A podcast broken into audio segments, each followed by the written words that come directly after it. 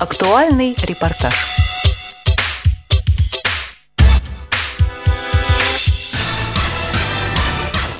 Сегодня мы завершаем знакомство с некоторыми участниками фестиваля и выставки Gadget Fair-2014, проходившей в Москве с 11 по 14 сентября. В этом году на выставке впервые были представлены производители специализированных гаджетов для людей с ограниченными возможностями здоровья. Рассказывает Елена Минжулина, директор по связям с общественностью выставки Gadget Fair. Этот конкретный проект на выставке Gadget Fair мы сделали совместно с Комитетом общественных связей города Москвы. Спасибо им большое за то, что они рекомендовали нашу выставку организациям, которые производят гаджеты для инвалидов, к участию этих организаций в нашей выставке. Для всех этих организаций участие в нашей выставке было бесплатное. То есть мы часть прибыли пустили на этот проект. У нас в этом году всего 3 организации, которые делают гаджеты для людей с ограниченными возможностями. Это Интерпрофит, Элекжест и Национальный центр проблем инвалидности. Там 2 организации. Одна организация от МАИ и вот маркетинг Association.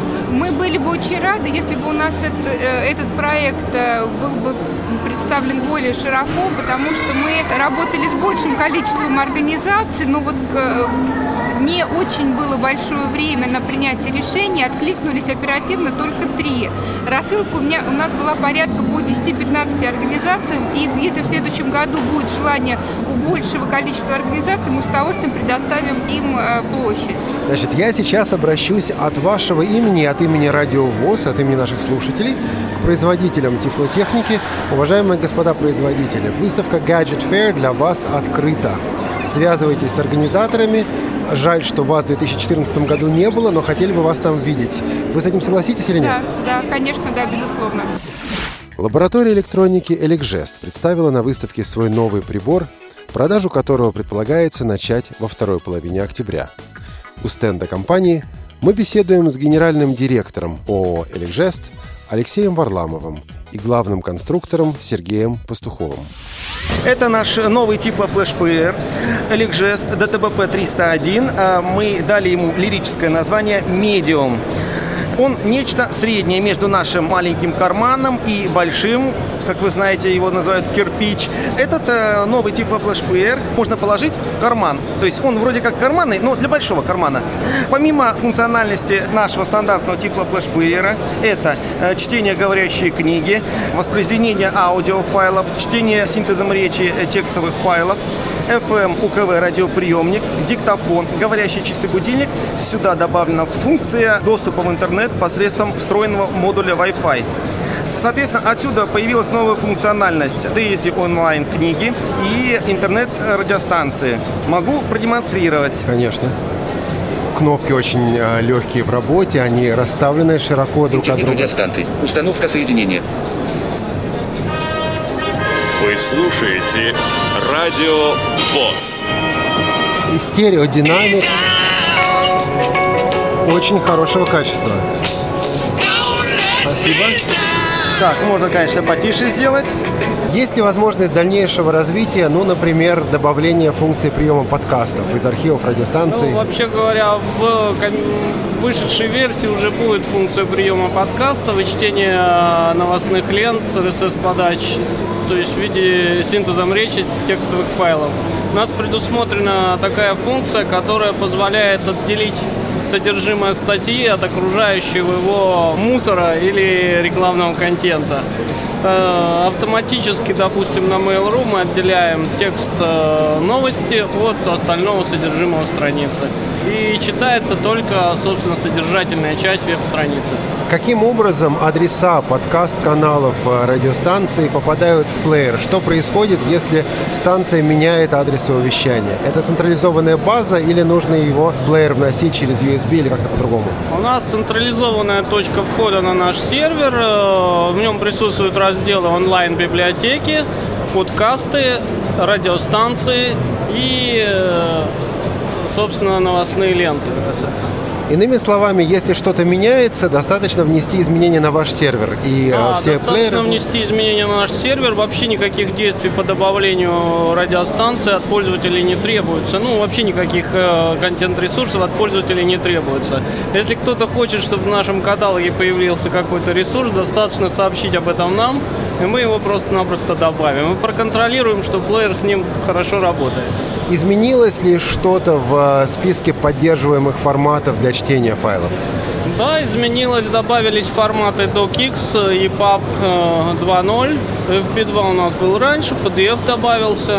Конечно, текстовый PDF, очевидно. Конечно. Ну, конечно, текстовый. То есть это извлечение текста из PDF-файлов, а не распознавание оптической картинок, которые в нем находятся. Соответственно, PDF, который состоит из одних картинок, плеер, к сожалению, читать не сможет. Ну что же, осталось вас только поздравить и спросить, когда все это будет доступно пользователям. В ближайшее время. Собственно, идет доработка прошивки, чтобы обеспечить максимально приятное использование этого аппарата пользователям. При тестировании нового типа флешплеера планируется привлечь незрячих пользователей, которые будут просто с ним работать и сообщать нам, что им не нравится, для того, чтобы выявить ошибки программного обеспечения и устранить. Еще планируется в том же корпусе, в котором мы изготавливаем карманный плеер, изготовление плеера с той же самой функциональностью, которая вот представлена в среднем нашем плеере. С доступом в интернет, очевидно. Мало того, мы в наш этот новый Tiflo Flash Player встроили цифровой микрофон. В результате работа с внешним микрофоном уже не так актуальна. Производится очень качественная запись.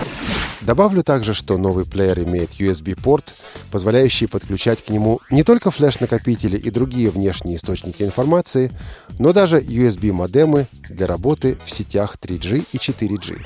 Таким образом, Tiflo-плеер становится абсолютно мобильным. Следующий участник выставки, к которому мы подошли, — компания Интерпрофит, известная благодаря своему бренду «Семицветик». Мы спросили у генерального директора компании Сергея Новикова, почему Интерпрофит решил принять участие в выставке.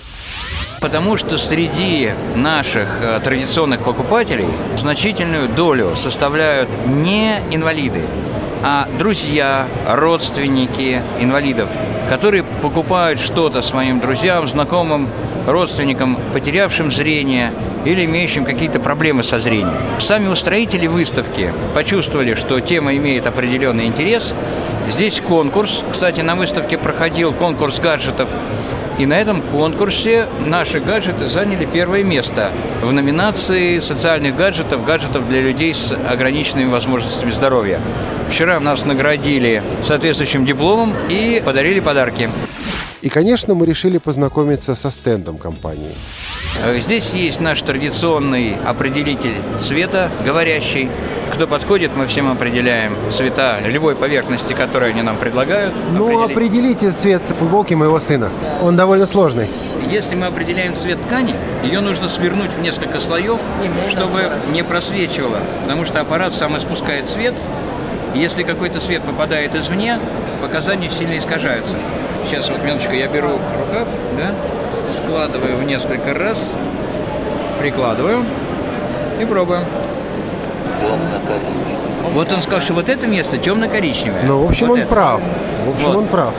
Вот пользуется, как ни странно, большой популярностью определитель номинала купюр. Все сразу достают деньги, начинают туда засовывать. Прибор спорный, но вам известно, что некоторые наши коллеги отказались от его продажи.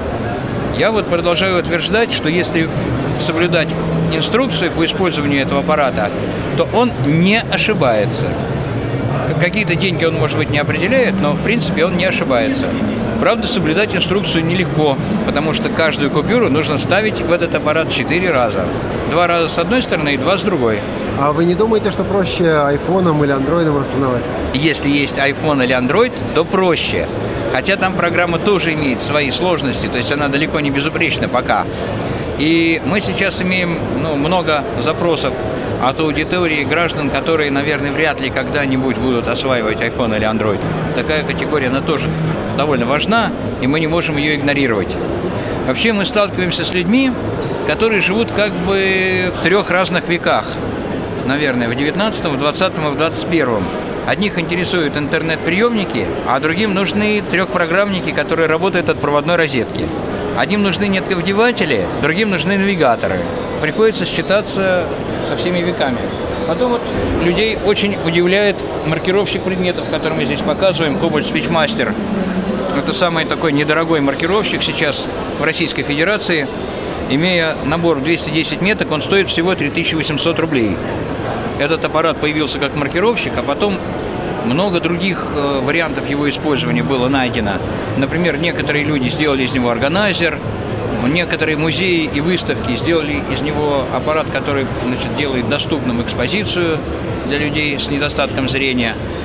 Вот. Ну и вплоть до там определенной сигнальной функции, когда один человек другому оставляет сообщение на звуковой метке к этому аппарату.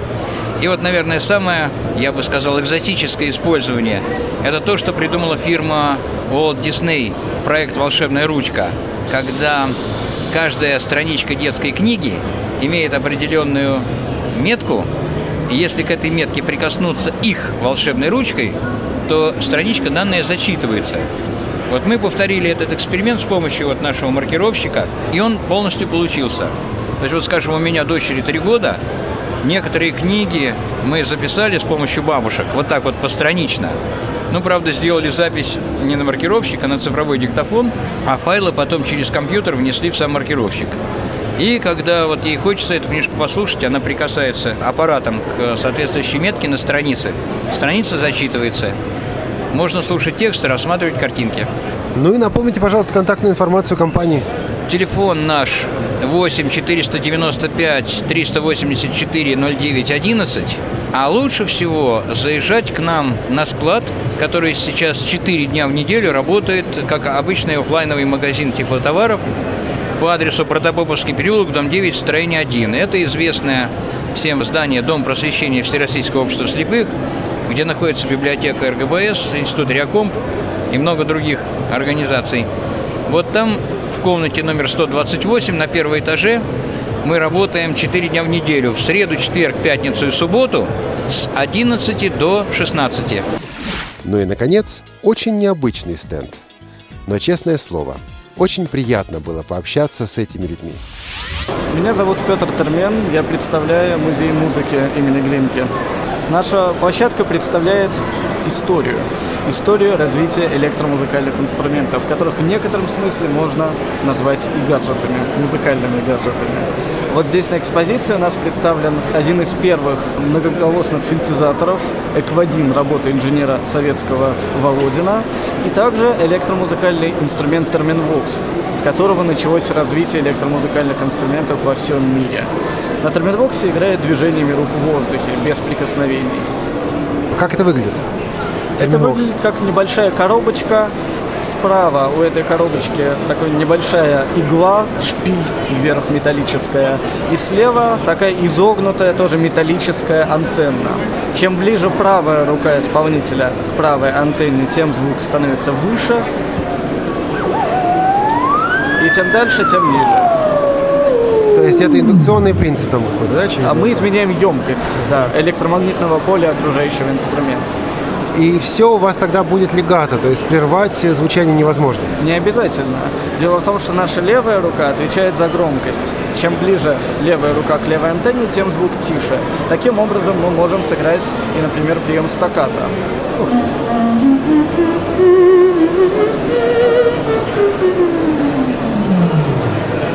Вот навскидку, насколько много есть людей, которые на этом сейчас умеют играть? В Москве?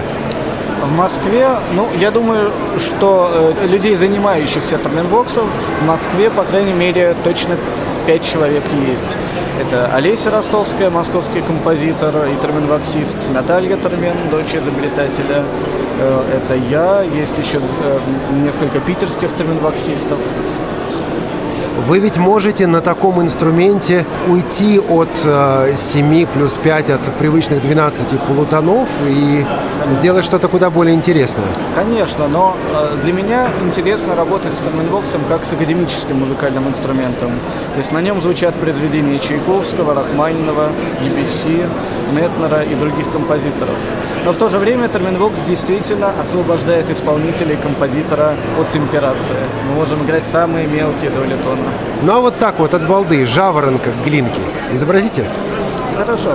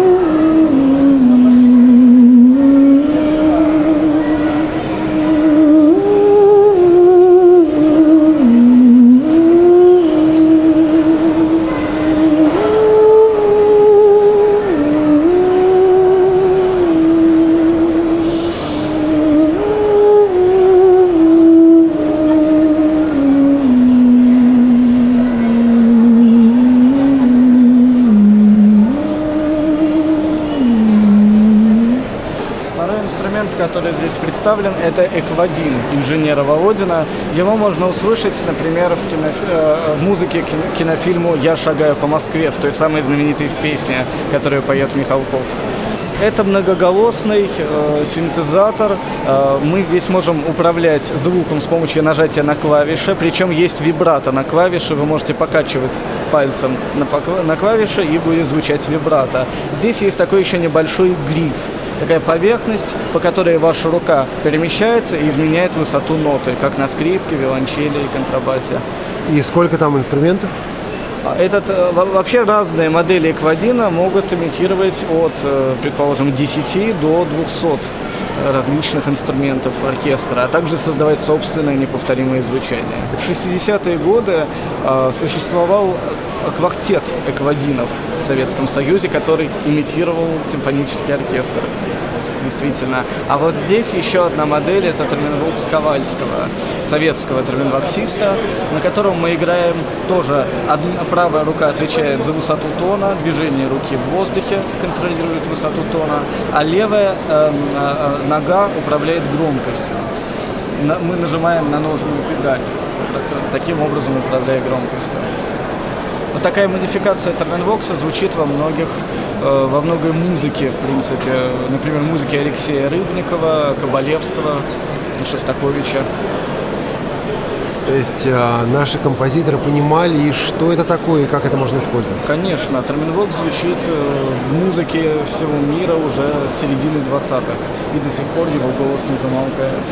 Ну что же, очень приятно, что выставка гаджетов благодаря вашему музею – это не только технократия, это и музыка, и искусство. Спасибо большое. Спасибо. В наших репортажах мы рассказали только о некоторых из участников второй международной выставки Gadget Fair-2014. Надеемся, что через год выставка снова откроет свои двери, и Радио ВОС там обязательно будет. Над передачей работали Ричард Шевкун, Иван Черенев и Олег Шевкун. До новых встреч в эфире Радио ВОС.